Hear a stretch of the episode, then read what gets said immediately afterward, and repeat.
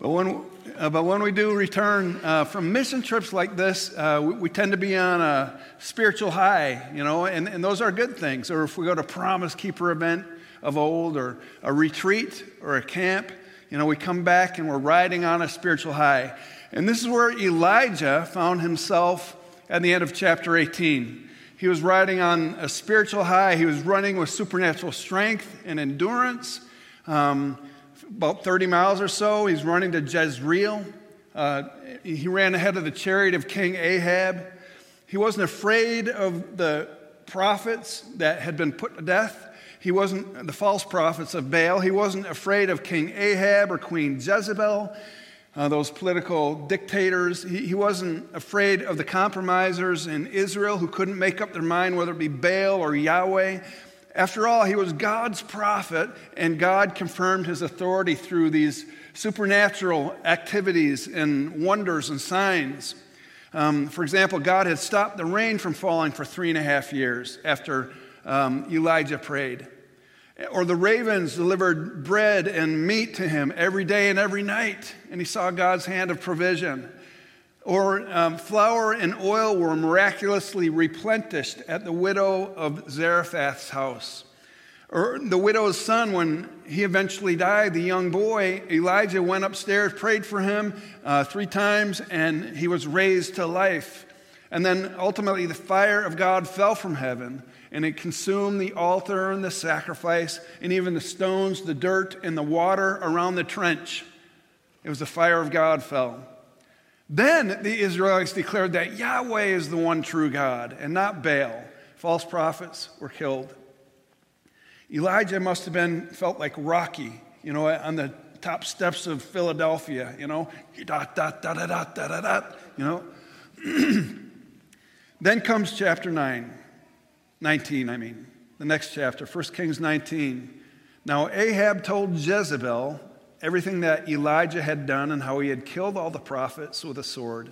So Jezebel sent a messenger to Elijah to say, May the gods deal with me, be it ever so severely, if by this time tomorrow I do not make your life like that of one of them, the prophets of Baal who were killed. Elijah was afraid and he ran for his life. When he came to Beersheba in Judah, he left his servant there while he himself went a day's journey into the wilderness.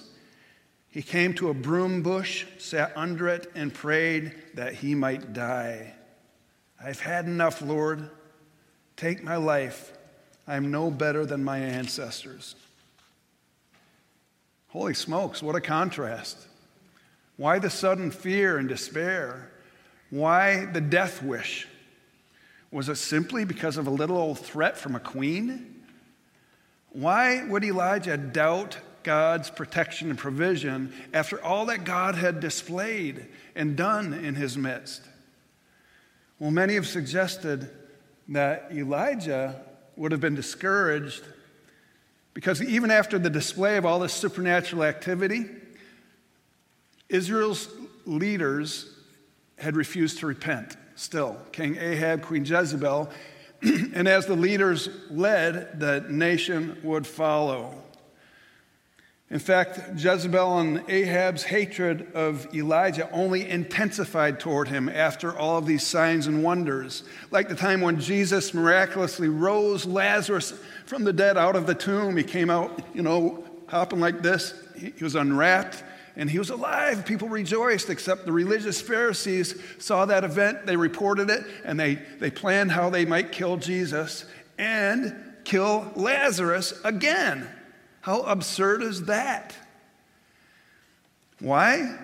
John 3 tells us light has come into the world, but the people loved darkness instead of light because their deeds were evil.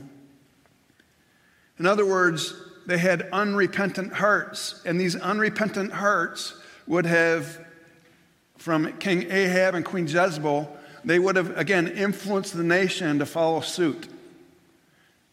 And we know this because Ahab was the seventh king of Israel who led Israel into evil. But he was only the seventh. There would be 12 more kings of Israel and for the next 158 years, each of them leading Israel into more evil than the one before in the sight of the Lord. So they truly weren't repentant for the long haul. So Elijah headed into this remote desert place and prayed that God would spare him the misery and just end my life. Well, you know, fear and anxiety and depression, they're powerful. And they can strike at any moment when least expected. When it seemed that Elijah should have been rejoicing and celebrating, he found himself in a depressed state. The first thing I want us to realize this morning is nobody is exempt from stress, from fear, from depression, anxiety, and mental illness. Nobody. They are equal opportunity enemies. You may be the greatest apostle who ever walked the face of the earth, like the Apostle Paul. You may be Apostle Paul, but what did Paul say in 2 Corinthians, he said, We don't want you to be uninformed, brothers and sisters, about the troubles we experienced in the province of Asia. We're under great pressure, far beyond our ability to endure, so that we despaired of life itself. Indeed, we felt we had received the sentence of death. You may have a heart after God like no one else, like King David had, and yet he penned these words in Psalm 13 How long, O Lord, will you forget me forever? How long will you hide your face from me? How long must I wrestle with my thoughts and day after day have sorrow in my heart? How long will my enemy triumph over me? Or you may be one of the most respected prophets, named Elijah, who experienced this depression. None of us are exempt.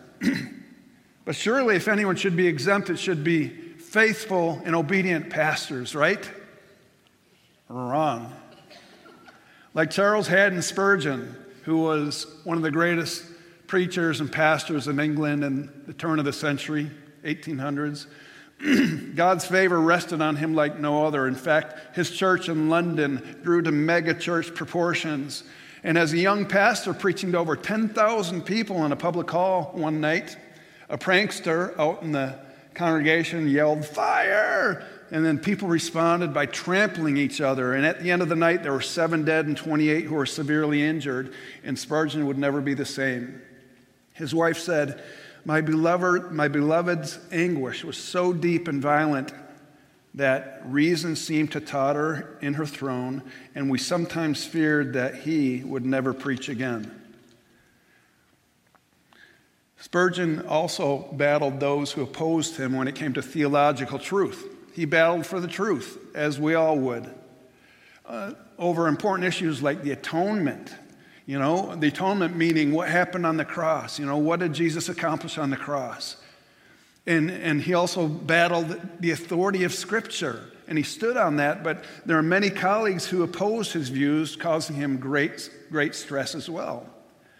And we all know that stress produces physical ailments oftentimes, like heart disease and high blood pressure, sleepless nights. At age 33, Spurgeon became physically ill with burning kidney, gout, rheumatism, and stress. And then he felt guilty that he felt stressed. He felt guilty because he felt guilty, which added to more stress. Many presidents of the United States have suffered chronic depression as well, including John Adams, Thomas Jefferson, James Madison, Franklin Pierce, Calvin Coolidge, and of course, Abraham Lincoln. Before the age of 20, Abraham Lincoln had lost his newborn brother, his mother, his aunt, his uncle, his sister. And today we know that late um, adult depression can happen, especially after losing a parent at an early age.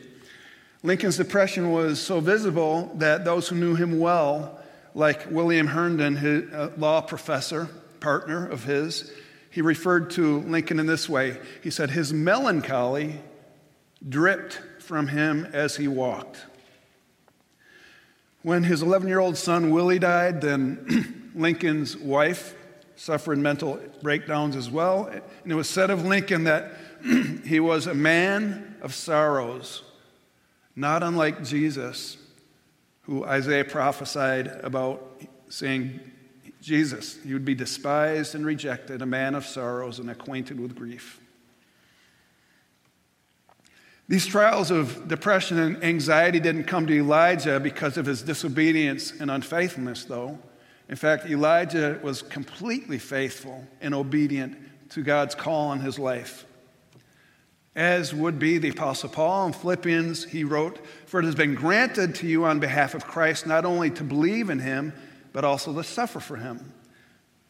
Peter had the same attitude about suffering. Dear friends, do not be surprised at the fiery ordeal that has come on you to test you as though something strange were happening to you. But rejoice inasmuch as you participate in the sufferings of Christ, so that you may be overjoyed when his glory is revealed. The sufferings in Christ, namely, he was a man of sorrows and acquainted with grief. And then Jesus himself said, Blessed are you when people insult you and, and persecute you and falsely say all kinds of evil against you because of me. Rejoice and be glad because great is your reward in heaven. For in the same way they persecuted the prophets who were before you. so, in one of Charles Spurgeon's sermon, sermons, he wrote, Though the trials may come from the world, the flesh, and the devil, they are overruled and ordained by God. Do not expect to be crowned with gold where he was crowned with thorns. So that's the first part of the message. The second part, the final part, I want to ask us how we can grow from these trials. Um, we need to depend on God. And God has promised that He will meet us in the midst of our trials and depression and anxiety and stress and fear. So let's learn from Elijah's experience. God met Elijah in his physical need. God didn't just snap his fingers and say, Elijah, you're healed. You have no more stress. You have no more opposition. You have no more depression. You're great. Go for it. Boom. He didn't do that. Rather, God met Elijah where he needed him the most at that time he first met his felt needs, his physical needs, his needs for rest, hydration, and nutrition. Verse 5 Then Elijah lay down under the bush and fell asleep. And then, after he slept all at once, an angel touched him and said, Get up and eat. He looked around, and there by his head was some baked bread over hot coals and a jar of water. So he ate and drank, and then he lay down again. Then the angel of the Lord came back a second time and touched him and said, Get up and eat, for your journey is too much for you. So he got up and ate and drank. Strengthened by that food, he traveled 40 days and 40 nights until he reached Horeb, the mountain of God. There he went into a cave and spent the night. God met his felt needs. Isn't it ironic? Of all that God could do to help Elijah in his deep depression, he said, Elijah, here's some food. Here's, some, here's something to drink and take a nap. Very important. And God asks us to care for others in this like manner. In James 2, we read If one of you says, Go in peace, keep warm and well fed, but does nothing about their physical needs, what good is it? In the same way, faith by itself, if not accompanied by action, is dead. When we get stressed out, one of the first things to go is, is the ability to sleep solidly. You get a good night's sleep. And with every poor night of sleep, we become even more discouraged and more depressed because we wake up and literally, physiologically, biologically, our serotonin in our body gets depleted. Every time we're stressed out, it just gets more and more depleted. For 13 nights, I couldn't sleep recently on my sabbatical at first because I was stressed post COVID. And so every night I couldn't sleep. Boom, my serotonin went down. I didn't know what was happening to me. I had all these physical symptoms happening. I had no clue what was going on until I was told your serotonin is dropping. You need to plug those holes so that your serotonin gets um, repleted. instead of depleted. And then I was able to get some sleep aids to help me sleep. And that began the process as well of healing and other medication. And uh, so the doctors were a blessing to me. When we get stressed out, we have to be concerned, we have to be cognizant of the warning signs in our lives. And here are some of the warning signs. They go under the acronym of HALT. Um, if we feel hungry or lack of hunger, or if we're hungering for really bad stuff, be it food or other stuff that's not good for us, hunger for certain entertainment, thing like, um, then that's not good. Um, anger would be the A. If we find ourselves angry all the time, L stands for loneliness, and T stands for tiredness. So these are the warning signs that we need to tend to ourselves physically. You see, God allowed Elijah to get good sleep. Then he provided food and water to eat right. And then he repeated it. Why? Here's why. Because as Christians, we're not just spiritual beings trapped in these bodies that are unimportant. There's a false teaching, asceticism in Scripture, in the New Testament, that said the body is evil you can do with it as you wish, treat it as you want. You know, sexual promiscuity doesn't matter at all because it's only the spirit who lives within you that's important. And so the Greeks would separate the spirit from the mind, from the body, and they'd say, just, just take care of the spirit and you'll be good. Well, that was a false teaching. The Hebrew mindset said, no, we are holistic beings. We're created body, mind, and soul. In fact, one day, the dead in Christ will rise first, and our bodies will, will be connected to our spirit. Spirits in heaven and forevermore will be perfected spirit, mind, and body, which will be eternal. You will look like you when you get to heaven. I'm thinking, man, I wish I were better looking for eternity. Well, you know what will change in heaven? Not what we look like, but how we perceive others. Everyone will be beautiful, right? And plus, I'll have thicker hair. So, um, anyway, so God allowed uh, Elijah to get sleep, and he tended to him physically, spiritually, emotionally. Um, can God's children experience sickness? Of course. I get headaches and I take my ibuprofen. But we can also experience sickness emotionally, socially, mentally. For example, many pastors regularly experience the Monday blues. I've talked to many pastors who get down thinking, man, why did I say that? Or I wish I would have said that. I forgot to say the most important thing. Or why did I preach so lousy? Or or why did I respond to that person that way? Or we may receive critical emails or anonymous notes in the mail, unsigned note. Your sermon was too long. Your sermon was way too short. Your sermon was too soft. It was too hard. It was too shallow. It was too deep. I didn't understand it. I wish you wouldn't have said that. So, pastors deal with things like that because every one of us has a different preference. So, how did Elijah respond to this increased oppression, oh, opposition? I mean, what did, what did he do? What, he, he did what any of us would do. He complained. God asked, What are you doing here, Elijah? And he responded, I've been very zealous for the Lord Almighty. The Israelites have rejected your covenant, torn down your altars, put your prophets to death with a sword, and I am the only one left, and now they're trying to kill me too. So God tended to Elijah's emotional needs, not just his physical, but his emotional need. You see, Elijah felt rejected, he felt alone, and it was disheartening. After being this powerful vessel of God to um, engage all of these signs and wonders and miracles, Elijah would have thought that many now will believe in me. They will understand me. They'll join me. They'll support me. But that didn't seem to happen, apparently.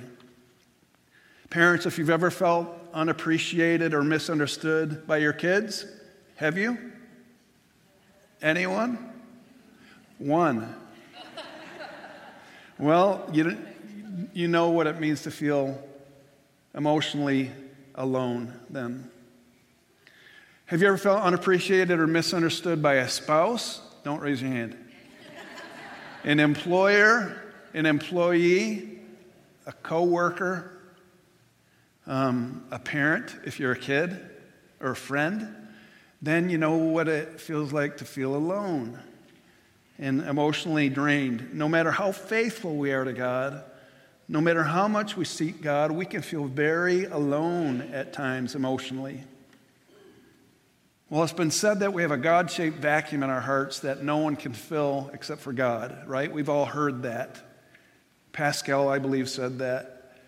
Well, Elijah needed a personal encounter with God. He needed to fill himself, he needed a God appointment in a major way. And so the Lord said in verse 11 Go out and stand on the mountain in the presence of the Lord, for the Lord is about to pass by. Then a great and powerful wind tore the mountains apart and shattered the rocks before the Lord, but the Lord was not in the wind. After the wind, there was an earthquake, but the Lord was not in the earthquake. After the earthquake came a fire, but the Lord was not in the fire. And after the fire came a gentle whisper. When Elijah heard it, he pulled his cloak over his face and he went out and he stood at the mouth of the cave. In other words, God knew that Elijah needed more than bread and water and, and sleep. He needed more than spectacular signs that he had witnessed in his recent past. He needed more than uh, justice of killing the 450 prophets of Baal and judgment. He needed, a personal, he needed a personal encounter with God, a gentle whisper. A gentle whisper. You know, when, when our kids are afraid at night, or grandkids, we go into their bedroom and they're they're petrified because they had a nightmare, they think they saw something move or whatever. We go in there and we say, Go to sleep, kid, it's late. No, we don't do that, do we? Instead, we hold them close and we gently whisper to them. And that's what they need. They need an intimate touch. And this is what God did with Elijah. It's been said that um, the first half of life uh, is about doing. There, there's books written about this. And uh, my spiritual director in Minnesota shared with me this insight that she was reading in this book, and she recommended this book. I won't give you all the details, but basically the theme is the first half of life after we graduate from high school and college, we want to go out and do stuff. We want to accomplish things. We want to um, make our imprint on the world. And so it's all about doing, doing, doing, and success and, and notoriety. And, and that's okay, that's the foundation you know, we establish for a successful life. But God said there's something more important than doing, doing, doing, and it is being, being in my presence. God says, Be still and know that I am God. And so, my spiritual director, she asked me a bunch of questions, and then she challenged me to be in God's presence. You see, my life is all about doing, ministry, meeting with people, having meetings, um, preparing sermons, on and on, you know? And, and, and she said, I think maybe God is trying to teach you now that, that you can't do anything now because I was immobilized literally uh, for a month, a couple months. I didn't feel like doing anything. And uh, she said, I think God is trying to tell you just to be. So she said, drink deep from the well of God and just be in His presence. You don't have to do anything, just be. And so I've been learning to do that more and more, and, um, and that's what I continue to have to learn. What did it mean that God was in the wind? He was not in the wind, earthquake, and fire. Earth, Wind, and Fire. Huh. I, I, used to listen to that band. What does it mean that God was not in the wind, the earthquake, and the fire? I think many believe that the most effective method that God wants to use to get people's attention is to do something dramatic and, and you know, just a little, unleash a little judgment on this world because we are so sinful and we're running so far away from you, God. Just do something spectacular and shake us. And that's what we desire of God. But I believe, though, that God says, no. You know, you know how repentance comes? It's through my kindness that leads people to repentance, Romans says. Not really by my judgment. Judgment will come in the future, but it's through my kindness. God's grace, mercy, and kindness and love will win people over, and through us as well, through the sound of a whisper, not through the earthquake and the fire. And I know this because I've talked to countless people who've been raised in churches that preach hellfire and brimstone and judgment. And, and they said, Man, I just thought God was such an angry God, and He was a wrathful God, and I feared God. In fact, I feel like I never measure up in God's presence. And many people have left their faith because of being raised in churches like that. And I've talked to equally as many people who said, I've come to Christ because I felt such love and kindness from my neighbor or from my Christian uh, coworker. And I was drawn to Christ through the incredible love that I felt. And after all, that's what Jesus did with, when he walked the earth, right? He attracted the children to himself and the outcasts and the hopeless. And they desired to build a, or begin a relationship with Jesus based on his love, not his judgment. So in verse 13, after Elijah heard the voice, this whisper, and God asked him again, What are you doing here, Elijah? And he repeated the same thing. I've been very zealous for the Lord Almighty. The Israelites have rejected your covenant, torn down the altars, put your prophets to death. I'm the only one left, and now you're trying to kill me. They're trying to kill me too. Even after multiple supernatural acts and a personal encounter with God, Elijah still struggled and complained. And I'm thinking, come on, Elijah, get a grip. You just heard from God.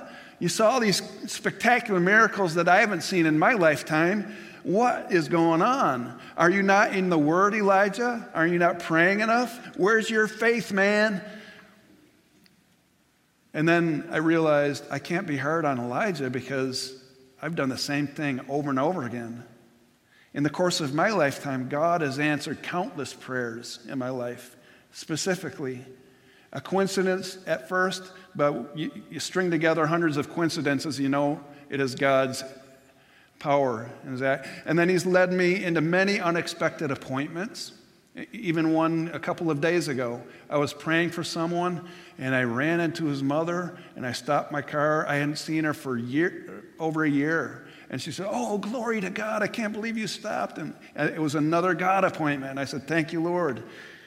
And then I won't tell you the rest of the story, but it was amazing. And then, and then he, he surprised me with his grace and blessing over and over again. But how soon I forget about God's faithfulness, the next trial I encounter. And then I begin to complain, and I get disappointed, and I get depressed, and, and I begin to doubt. And God knows that we're dust. um, and, but then God met our our not only physical emotional need, but spiritual need as well. He, he, he meets Elijah spiritually. Why? How? Well, Elijah must have felt like a failure, spiritual failure. The nation did not repent. He, he did not convince Ahab and Jezebel to lead God's people in a godly way. And so he wanted to die, but God would restore Elijah spiritually. How? In verse 15 through 17, he said, I want you to go anoint Hazael, king of Aram, and I want you to anoint Jehu, uh, son of king over Israel. And, and so he's basically saying, Elijah, here's your fresh call. I'm not through with you. I want you to go influence these future leaders, and they will be successful. So anoint them. Elijah, you still have purpose. Today, many believe that Lincoln's melancholy, his depression, would have disqualified him or made him a liability um, with all of his character flaws. There's no way he could be a president today. But according to writer Joshua Wolf, he believes that Lincoln didn't do great things uh, because he solved the problem of his melancholy. Rather, the problem of his melancholy was all the more fuel for the fire of his great work. And we know that is scripturally true. God works all things out for the good for those who love him. and uh, um, uses even our weakness uh, to care for others for his glory. So, and then, and then finally, God met Elijah in his relational need. Again, Elijah was lonely.